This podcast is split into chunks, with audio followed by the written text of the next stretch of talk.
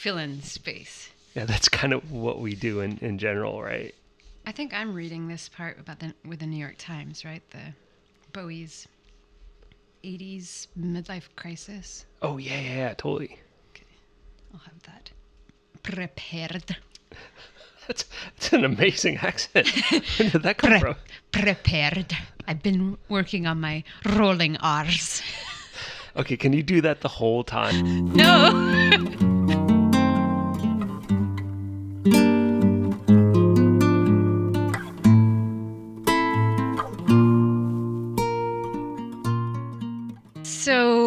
Welcome to the Bowie Book Club. I'm Christiane, And I'm Greg. and uh, we've had a two-person book club for some years, Tenish. ten about. years, and we've read a lot of books. Sometimes we talked about them. Most of the time, we just got drunk and gossiped. So, uh, in honor of David Bowie and his inspirational list of 100 influential books, we got our act together. Yeah, And we are reading through Bowie's list in no sensible order. nonsensical order. And we're making wild speculation on what the books meant to Bowie. There we go. I I think we've got uh, something special this week or this episode. Um, do you want to introduce our first surprise of the evening? Skype noise. so, today we are joined by Sophie Brookover. Sophie? Hey guys, how are you? Good, good. How are you doing? good. I'm doing all right. That's good. That's good. So, Sophie Brookover, who also tweets as Sophie Biblio, is the one half of the Two Bossy Dames, an e newsletter that she curates with Margaret H. Willison. And as Greg pointed out to me earlier, they are some of the most wonderful curators of gifts. Yeah. Out yeah, there. The fantastic gift action. Oh, thank you guys. Yeah, I'm yeah. I'm clutching my my hand to my bosom in, in gratitude right now. And a really, you. really fun read. I'm really glad I subscribed. Lots of good stuff there. I first uh, encountered Sophie actually on uh, the Overdue podcast, uh, where they were discussing flowers in the attic. Wow. The creepy, creepy The- flowers in the attic. creepiest thing you could find at any grocery store in the 80s. Pretty much, yeah. Although my my favorite, and by favorite I mean the most bonkers, V.C. Andrews of the of the like six or seven books that she wrote before she died, and that, now they're all ghostwritten by a dude. But um, her the her last original work um, is definitely her craziest, and that is My Sweet Audrina, which if you ever have the opportunity to read, I encourage you to do it just to get a taste of that in bananas southern gothic incestual horror. Oh, we're both writing it down right now. So, so VC Andrews deep cuts. Yeah, oh yeah, good. yeah, yeah. So it's her one standalone. Most of what she wrote were were um, series. and like long, long drawn out series. Yes, yes. It's sa- they're sagas, really. Yes, yes, sagas. My Sweet Audrina is the one standalone, and it is just stuffed top to bottom with a lot, Just a lot of plot, a lot of stuff. Wow. I, I kind of wish we were reading that for this episode, but I, I think we have something that's also kind of stuffed with things. Yes. Um, Stuffed with capers. Yeah, maybe maybe not gothic, but but has its share of horrific elements, I guess. Yeah, so this share of unintentional comedy or intentional comedy. Both. Yeah. So yeah, this, both. this time we are reading Wonder Boys by Michael Chabon. And uh, we, we were chatting earlier with Sophie that Greg and I am, didn't have previous encounters with Wonder Boys. This Yeah, is my first read. Yep, me too. I I think we had both read uh, The Adventures of Cavalier and Clay Yep. and uh, and and loved it. Um, but yeah, this is my first read for Wonder Boys. Um, but Sophie, I, I think this is a book that you you know and love. Oh yes, yes. This is on like in my Goodreads. It's definitely on my favorites of all time shelf, um, and I just I love how how loose it is. Um, the publishing history of the book is that he was supposed to be finishing um, the follow up to Mysteries of Pittsburgh, and was just really stalled out on it. And without telling his agent or his editor, he kind of set it aside and wrote this book instead. Um, and and it just has a real sort of shambling looseness that I find very appealing, even though it's also like perfectly plotted and very symmetrical, you know. But um, yeah, it's just it's a it's a wackier it's the wackier side of Chabon. Um, yeah, so I have read this book I don't know four or five times over the years. I first encountered it at my public library. Yay! When- public library. What's your was- public was- library? Uh, my public library was the Haddonfield Public Library in Haddonfield, New Jersey. Um, Shout out New hometown. Jersey. Yeah. Yeah. shout out New Jersey, What- hometown of uh, Harry from When Harry Met Sally. Oh, Ah. Yes, What, what, Um, what exit is that? that is it's between exits three and four of the turnpike. Yeah, so near a, a suburb of Philadelphia.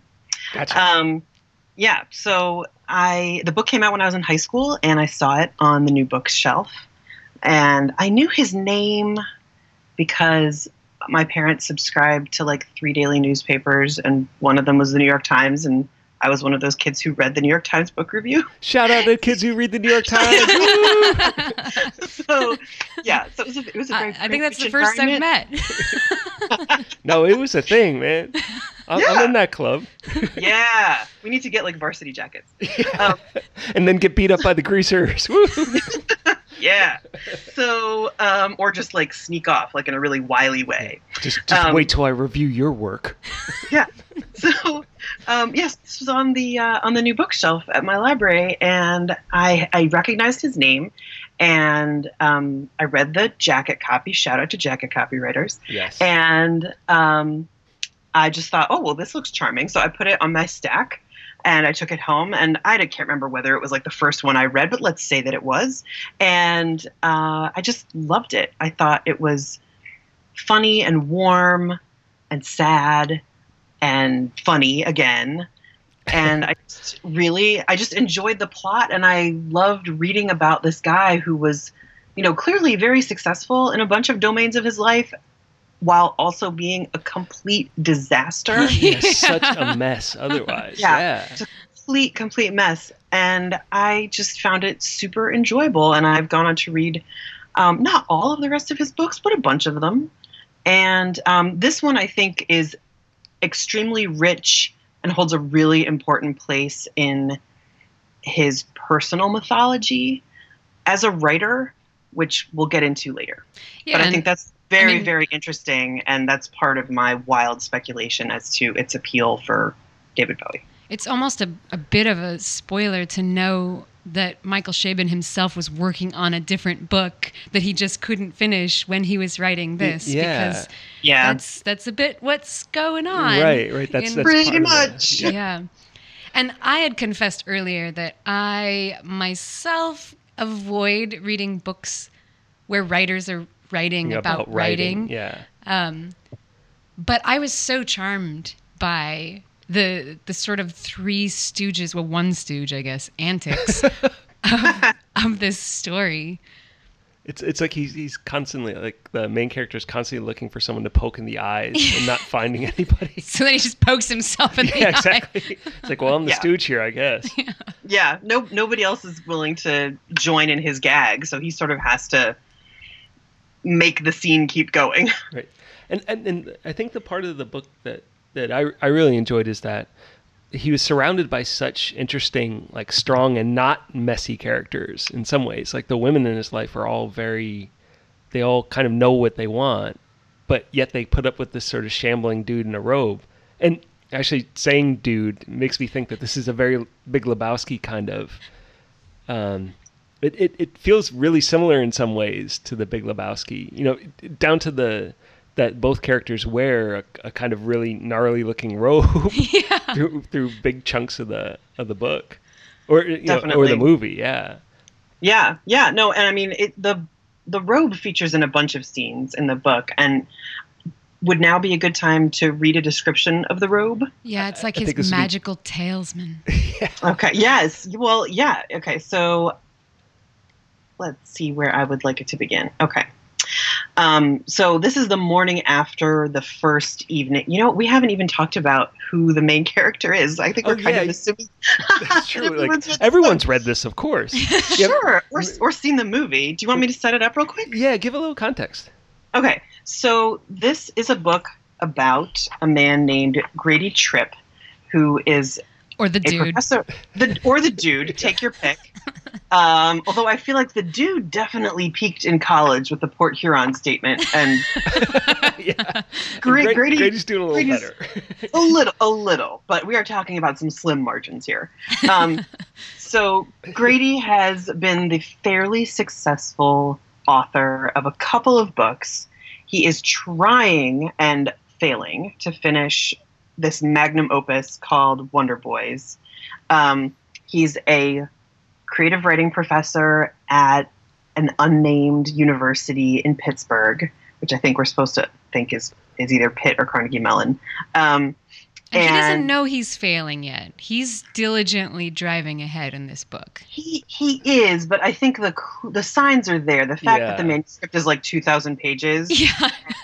and he's only on page four and a half of his nine page outline, which he wrote six years ago. I, I feel like for the reader with eyes to see, there's a lot. There's a lot of turn back on that road.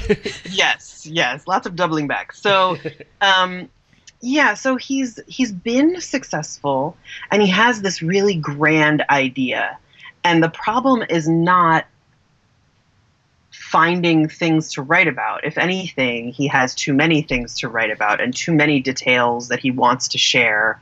And he, he has censored his editor with the use of several intoxicants. yes, yes, yeah, heavily, heavily reliant on pot. Um, and so his his actual editor from his publishing house is come to town um, ostensibly to participate in this big literary festival that the college holds every year, um, but actually to sort of back Grady into a corner and make him fork over the completed manuscript, which Grady keeps assuring him is, you know, oh yes, absolutely, I'm within about 20 pages, no problem, I'm getting it done, I'm getting it done. It's really the, the home stretch, but the reader knows the truth. It's like a And- writer's intervention. Yes, yes. Um, meanwhile, his third marriage is falling apart. His wife has just left him. His lover, who is um, the chancellor of the college, um, tells him she's pregnant, and he has he's been insufficiently supportive of the messy but promising work of one of the writers in his uh, short story workshop, James Lear. And James shows up at this party at the chancellor's house holding a fancy lady's gun. A very small, very Yes, mother gun. of pearl handled, purse size, lady's pistol. And um, And it, it really is the friendship that starts there between this young man, James, and Grady, that I think sets the ball rolling for this like, adventure caper of Grady coming to terms with with his image of himself in a way and and whether or not he's a success and and, and, and, and not not to give anything away, but the the the sort of like the garbage scow like heads down a tidal wave for in a very amusing way for most of the book after Yeah. being kicked off at, at that party. you just feel like no stop stop what you're doing This Yeah, isn't gonna end everybody- well. no, yeah, everybody needs to go home and take a shower and sleep for a couple of hours, wake up, have some strong coffee, and then talk about stuff. but instead they start piling stuff into the trunk of a car Yeah. Yep, yep, they definitely make some different choices. very diplomatic. Uh, start, starting with uh, Grady deciding to show James um, this special cork and cedar lined closet of memorabilia that um, Sarah, the chancellor's husband, Walter, owns. Um, the prize piece of he's a collector of uh, Yankees memorabilia, and he's super duper into Joe DiMaggio. And so he's spent an untold sum of money on this black satin ermine collared jacket that Marilyn Monroe was wearing on the day that she and DiMaggio got married. And because James is obsessed with old Hollywood, Grady, as like a gesture of um, apology and friendship, says, "You know, let, let, me show you this thing." And James knows what it is. Um, there's a scuffle involving Walter's dog who hates very, Grady. A very angry dog. Super angry dog. And uh, the blind and, uh, watchman. yep, yep. Who who is on to Grady and hates him, and um, so he bites Grady's ankle, and uh, and James shoots the dog. And, and generally, I'm against dogs getting hurt in in movies or books. But this dog, I don't know. Like, he, he kind of like maybe wounding him or, or or just incapacitating him would have been good enough. Yeah, like a little clout over the head, maybe Yeah. just to come out. It would have been acceptable. It didn't need to go the way it did. It but didn't. but yet it did. That that's the But- motto of the book. It didn't need to go this way. That Yeah, trunk basically. needed more things in it. It did. Right. The trunk, uh, we should mention, already has in it an enormous pony skin encased tuba. Which doesn't Belong- belong to anyone. It belongs to Antonia Sloviak, who is a minor character who Terry Crabtree, um, The. Tripp's editor, gets involved with on his flight from New York to Pittsburgh. And oh no, wait, that, that I think the case goes in later. But anyway, a lot of a strange assemblage of objects Yep, yep. that you wouldn't think like, oh, let's put these things together in the trunk of a car. And we can't they spoil up there. all the capers of, of No. how Yeah, yeah. how it No. it's like the reading rainbow version. where like, yeah, you don't have to take our word for it. If Just know that the plot is dense And and rich and, and wacky. and, and there, there kind of like the Three Stooges. and there are many moments where you're like, how did they get that in the trunk? you you do say that several times throughout the Yes. course of the book. Yes, they sure don't make them like they used to up there in Detroit. But there are these kind of magic items. So I I mean, These talismanic things The- like the robe. yeah, the um, Marilyn Monroe's jacket is definitely one, but I think my favorite is that robe. This robe that serves this bizarre function for Grady. Yeah, yeah. And S- Sophie, do, do you want to read the description of it? Yes, absolutely. So um, the the morning after this caper, of which shooting the dog is almost the least of it, Yeah. Um, Grady Grady has somehow managed to get home and sleep for a little while. He wakes up and he, he pukes in the toilet. And he says, Then I got up. I put on my eyeglasses, stepped into my moccasins, and tied on my lucky bathrobe, which made me feel somewhat better. Like most beloved items of clothing, this robe had once belonged to somebody else. I'd come upon it years ago, hanging in the upstairs closet of a beach house in Gearhart, Oregon, that Eva B. and I, that's a previous wife, and I rented for a summer from a Portland family named Knopfelmacher. It was an, an enormous white chenille number, threadbare at the elbows, with pink and red arrangements of embroidered geraniums on the pockets, and I didn't have too much doubt that it had been Mrs. Knopfelmacher's. It had been since become impossible for me to write wearing anything else. In one of its pockets, I now found, to my delight, the charred half of a roach and a book of El Producto matches. I stood at the bedroom window, looking east, smoking the roach down to the last particle of ash, and watching the sky for a hint of daylight. That's beautiful and so shambolic at the same mm-hmm. time. Yes.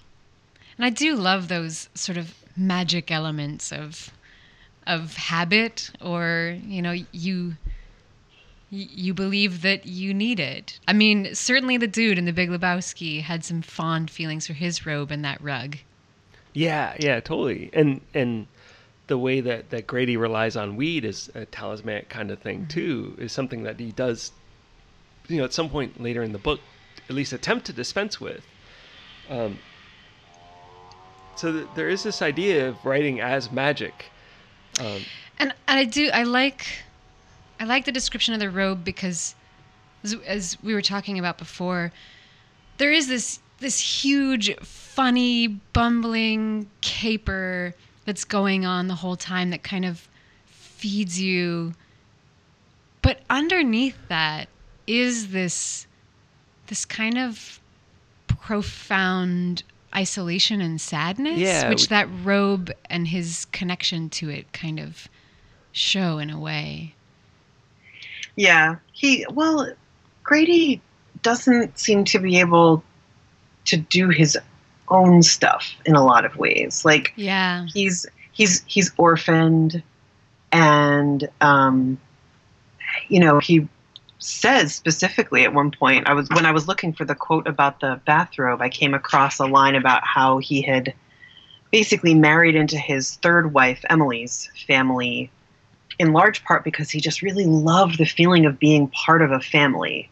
And the Yeah. scene Um, with that family is one of my favorite in Yes, the book. That's definitely Yeah. one of my favorite parts of the book for sure. Yeah, mine too. Mine too. It's wonderful. There's for people who haven't read the book. There's a he goes to see his soon-to-be ex-wife's family um, because Wordfest, which is the literary festival at his college, is taking place over the same weekend that Passover begins, and um, Emily, his wife's father, specifically invites him and almost begs him to attend, and so with so, partly to avoid facing reality at school with the dead dog and answering Sarah's and the answering Sarah's rather important question as to whether he wants to like continue his relationship with her and be an actual father to their child. He instead goes to see about Emily. Um, and Well, hasn't- does hasn't he- really- or does he Well- go to be with the family? I think he really goes to be with the family, but he's telling himself that like Yeah. right, right. that he's that he's gonna you know be honest with her and tell her what's going on. You know he knows that he needs to be the one to tell her. Um, yeah, none of that goes as planned though. Like like everything else with this book, no, Like, it does not go as planned. Not at all. Not at all. Um, yeah, and that that whole scene is just all of it is so sad. Like he knows he knows something that they don't know. He knows a bunch of things that they don't know, and um, his love for them and their affection for him really comes through. And you know they're not a perfect family, but they are very loving Yeah, yeah. and that is something that has really been missing in his life and he's you know as he's there at that seder he's sort of sort of starting to mourn that loss And I, I thought a lot about how Grady has kind of these these polars um, that he's juggling, where he has this family that he loves and and he thinks that he could be a part of. Maybe he's never had it, but he's really chased, and he brings up pretty often this image of this former writer that he knew, um, Albert Vetch. yeah oh, the, yeah, the, who the- lived like in the, the house. Lovecraftian writer. Yeah, he was a science fiction pulp writer who who got a lot of fame, but he was a lodger in his house as a child. And there's something about that image that just stays with him as this isolated lonely man that almost prevents him from trying for this other thing, this family, whether it be with his third wife's family or with Sarah starting a new family with a child. And and and there's this sense that like he's trying to figure out how to connect to other people like James or the young student. yeah the, the young student or or Emily and her family not feeling a real connection or not really understanding what his connection to them is or to to his lover or to his agent or, or sorry his editor or really to anybody just uh, to to the lodger in his house Hannah who he, he cares about in some ways and it seems like she cares about him um but well, he cares about her. in in in in, in a certain way let's say he wants to see what's under those boots. Yeah, yeah. He he has very Yes. particular, very particular asks of her. Um, but there, but there's a sense of like him just kind of fumbling it, like how do I actually like connect to somebody, and not really being able to find how to do that. And that ghost of this writer is Yeah, sort of it's- sitting over him, which I think you talked about, Sophie, earlier. yeah that's a really interesting part of Chabon's history as a writer so the the writer's real name was Albert Vetch, but he published these like Lovecraftian stories um, as August Van Zorn, and that's um, he he plays a role not only in Grady's development as a writer, but also in his relationship with Crabtree, which I'm not going to get into any further. But it's sort of like the lynch. yeah. That's the the linchpin of their uh, and the beginning of their friendship. And how they become Um, writer and editor. And Exactly, exactly. And then um, there's a story in Chabon's um, short story collection, Werewolves in Their Youth, that uh, is written under the name of Van Zorn. And then on his website for a long time, it's not there anymore. He's um, scrubbed it so that you can't even find it on the Wayback Machine. A- Man. Dang. I know, I know. For a long time, he had compiled this. There was on his website a, a really comprehensive, like annotated bibliography for Van Zorn, that was compiled by a fictional literary scholar known as Awesome. Le- Leon Chaim Bach, which is an anagram of Michael Chabon. Aha. and um, so the whole there, there's all these layers where he's created this fictional author and then he's created another fictional author who's a scholar of the work of the fictional author Oh, And then- man. and then also written a sh- gone to the lengths of writing a short story under the name of the fictional author that he invented and then put it in one of his own short story collections Wasn't that like a Kurt Vonnegut Jr. style? Like with his, um, he had that. I can't remember his name. Oh, um, not Billy Kill, Pilgrim. Kill Kilgore Trout. Trout, Oh, Kilgore Kilgore Trout, Trout, yes, right, yes, yeah. breakfast of I got it. champions yes. Yeah. but it, but it also feels like how a lot of like what what James the young writer in the book did with like fabricating his own history. Like there were several layers of lies in there. Yes. But some of them feel true. Yeah, yeah, true enough.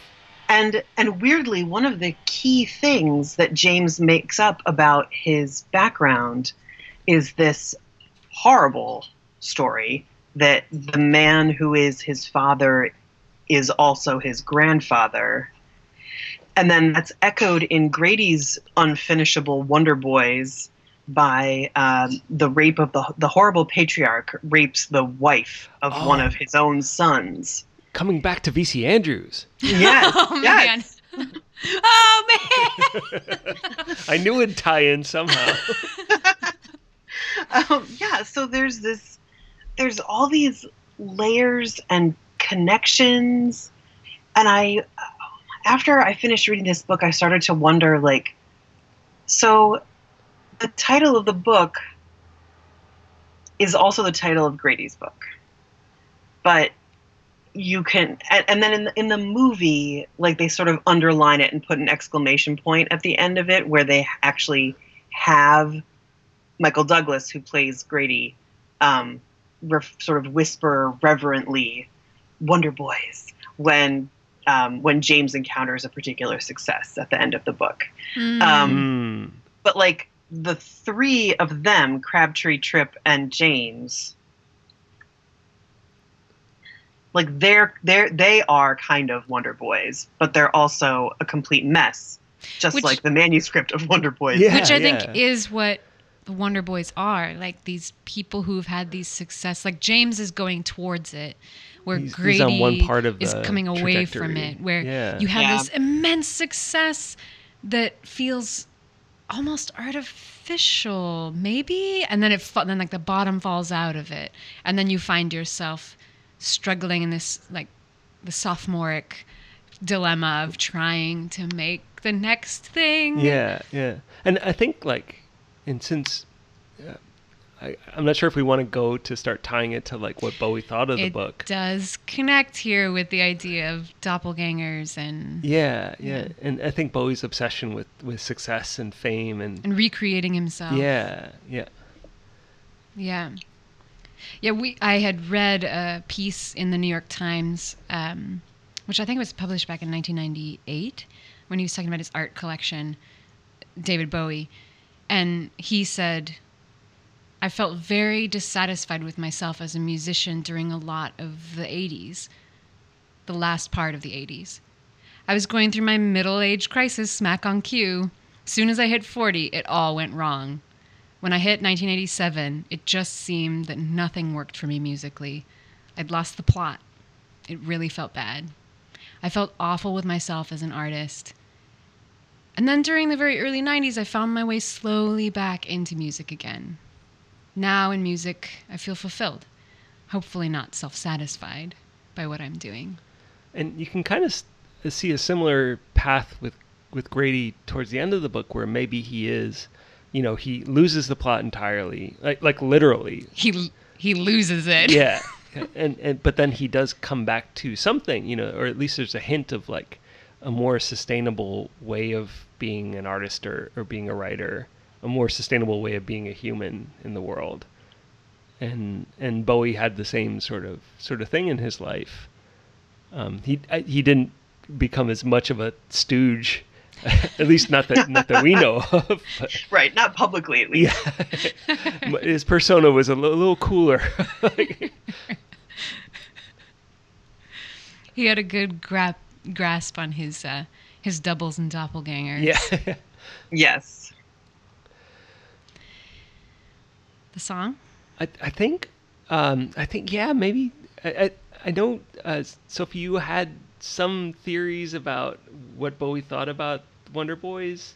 I'm, I'm not sure if you want to you want to elucidate them, or should we jump to the big reveal? um, well, I think let's Our jump to the reveal, and then maybe we can loop back and sort of use that as a lens. Okay, okay, that sounds good. So, every time we spend some time thinking about the book and thinking about what it meant to Bowie and making wild speculation. And then we also try to decide what song we think fits the the book that we're reading. And we we went back and forth on a couple. Yeah. Um, like like yeah, we we talked to like the three of us talked last week, and we are yeah. kind of going back and forth on a couple songs. And we thought of some from Ziggy Stardust or from Low or Aladdin Sane.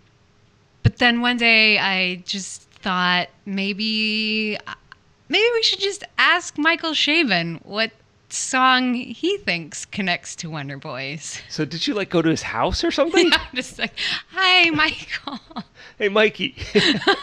uh, I, I talked to his publicist and I I explained uh, what what was going on, and I asked if we could get in touch with with Michael Chabon and just ask him, you know, if if he thought about Wonder Boys the book that he wrote, and if he thought about Bowie and Bowie's list of, of songs, did he have any correlations himself?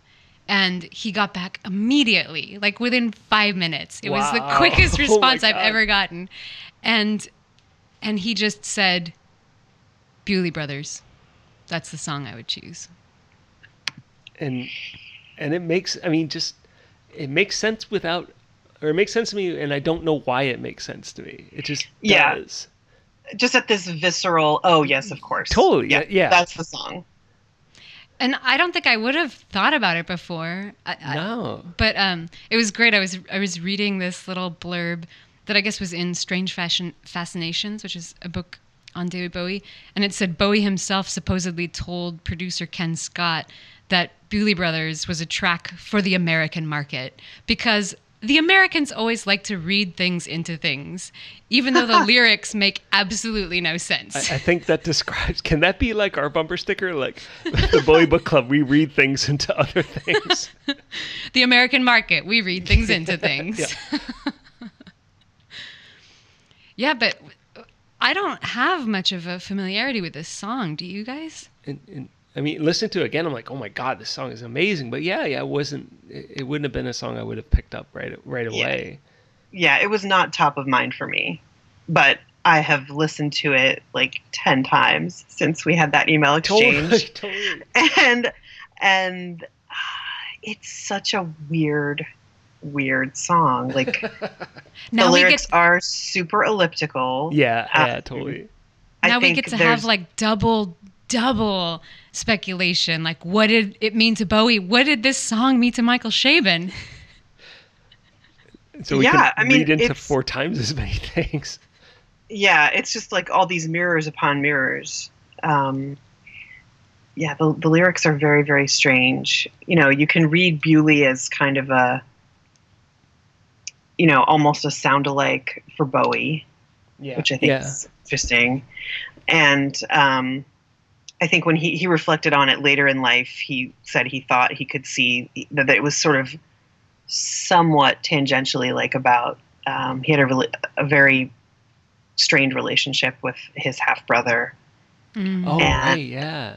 who, who had schizophrenia. Yeah. and and like I feel like that sort of fractured viewpoint on the world is definitely definitely in this song. Like you can really see that and hear it. Um, there's some really interesting wordplay, which is definitely something I associate with Chabon. Like I often have to stop what I'm reading and look something up because he he Mhm. has just this you know this lavish, extravagant vocabulary, and um, I feel like there's something of that in these lyrics.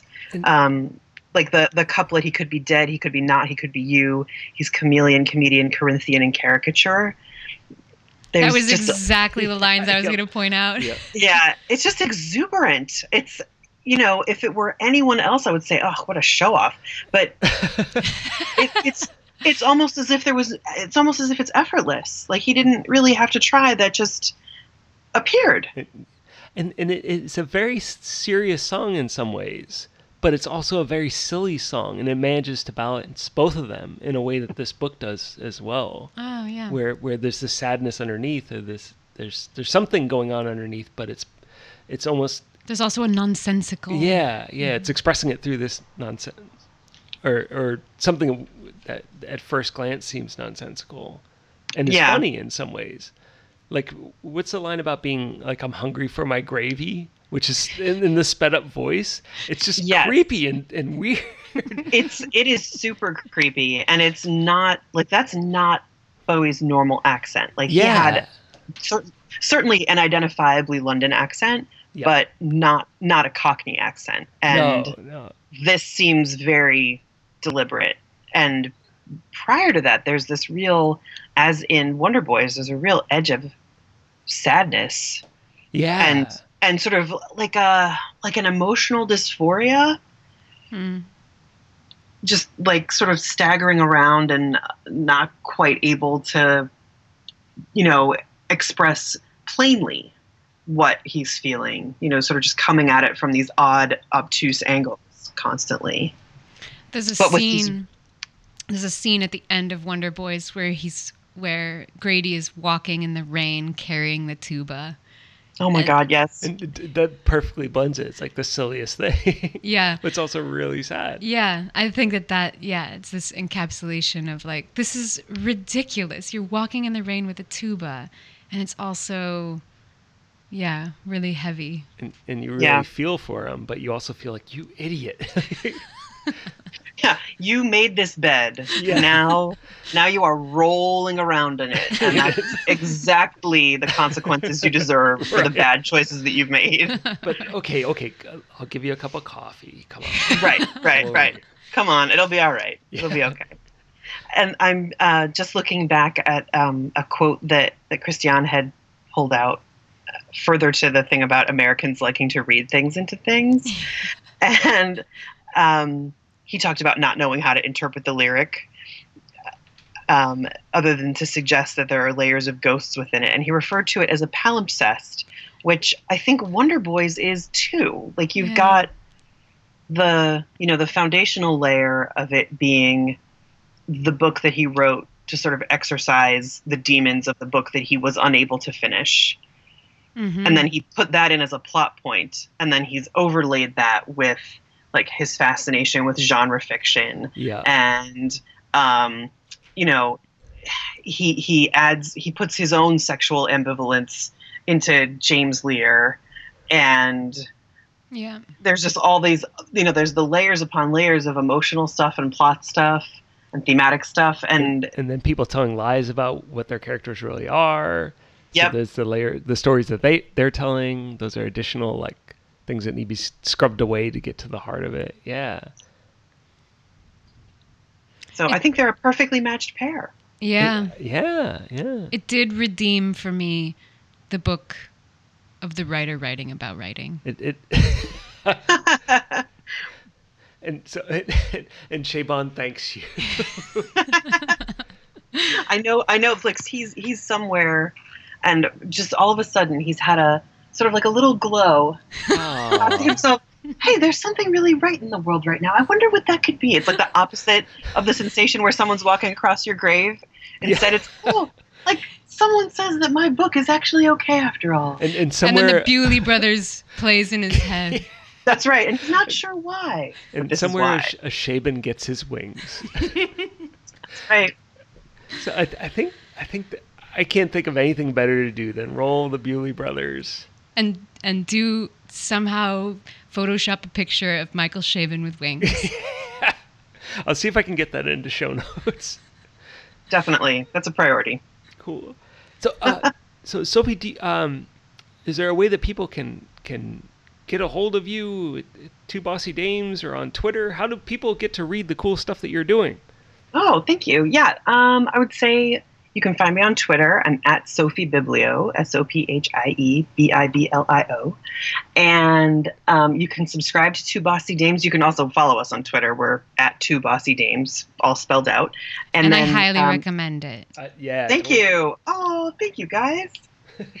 um, you can subscribe to the net newsletter if um, you know this kind of uh, divergent and um, wildly digressive conversation about popular culture is your jam. It- and uh, you can do that. We're at tinyletter.com slash two bossy dames. Plus awesome gift curation. Yes. If, if you if you like animations, then th- that's the place to go. Thank you. Thank you. That's one of our, that's a thing that we really enjoy doing. And, it, and we like, I feel like that's kind of the special sauce of the newsletter. So Oh, totally. that's, that's a, that's a thing I learned from Margaret and I'm so glad I did. Very important life skill. Yeah. well, cool. Thank you. Thank you for talking with us. It's been super fun. Um, and Thank uh, you. Yeah. Thank you for having me. It's been a delight. Yeah, thanks for spreading the love of Chabon and Bowie. Absolutely. that's like two fabulous Tates that go great together. Yeah. Okay, so that's the end. Make sure to uh, find us on the web at bowiebookclub.com And you can follow us on Twitter at Bowie Book Pod. or on Facebook at Bowie Book Club. And uh, thank you to all the people who have followed us on Facebook and Twitter. Um, it'd be great if you could review us in the iTunes store because that means that um, Tim Cook comes down from a cloud and gives us money or something like that. Does that happen? I hope so. nice. Um, whether that happens or not, we'll see you again in about a month. And I, um, what's our next book? Yeah, so our next book, chosen by the random wheel of chance, was uh, is Octobriana and the Russian Underground by Petra Sadecki. Let's go with that for now. We'll, we'll get back to you with an updated pronunciation and and uh, a review of our findings in about a month. See you later. Bye. Bye. And so the story goes, they wore the clothes, they said the things to make it seem improbable. The will of a lie like the hope it was.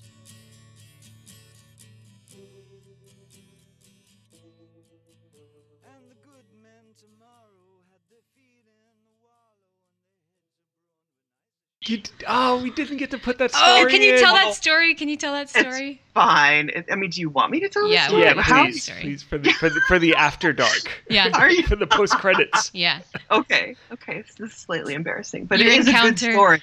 Your encounter with story. Michael Chabon. Yes. So, um,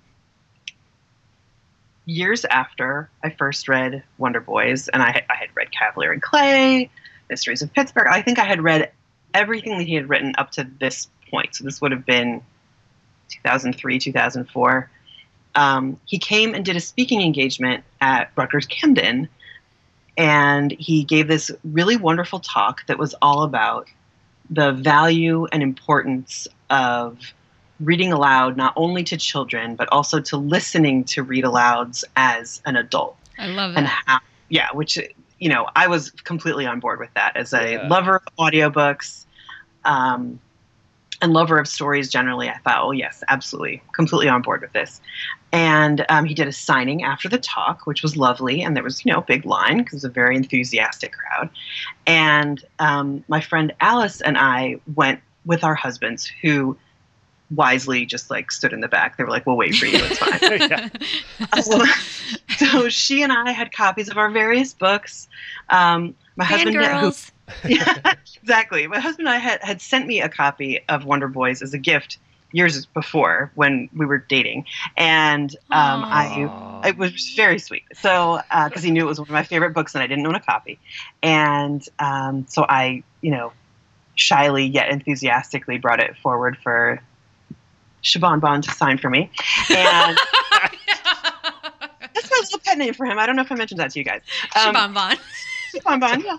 Um, so I presented it to him for signing. He immediately recognized it as um, the the British edition, and which amazed me. I thought For some pays reason, that really impresses me. That really impresses me. Like, who pays attention? This is, you know, a internationally best-selling author, Pulitzer Prize winner, still has it filed away in his memory, like what cover design goes with which market. wow. That's that's an impressive level of attention to detail that I definitely appreciated. So we had this little conversation, and I told him that I was a librarian, and he was like, "Oh, you guys are the real heroes," Yay! which you know only endeared him to me further. And um, somehow we managed to get out of there with our dignity mostly intact. Um, but Just you know, short I'm- of throwing your underwear on stage. just short of that, yes.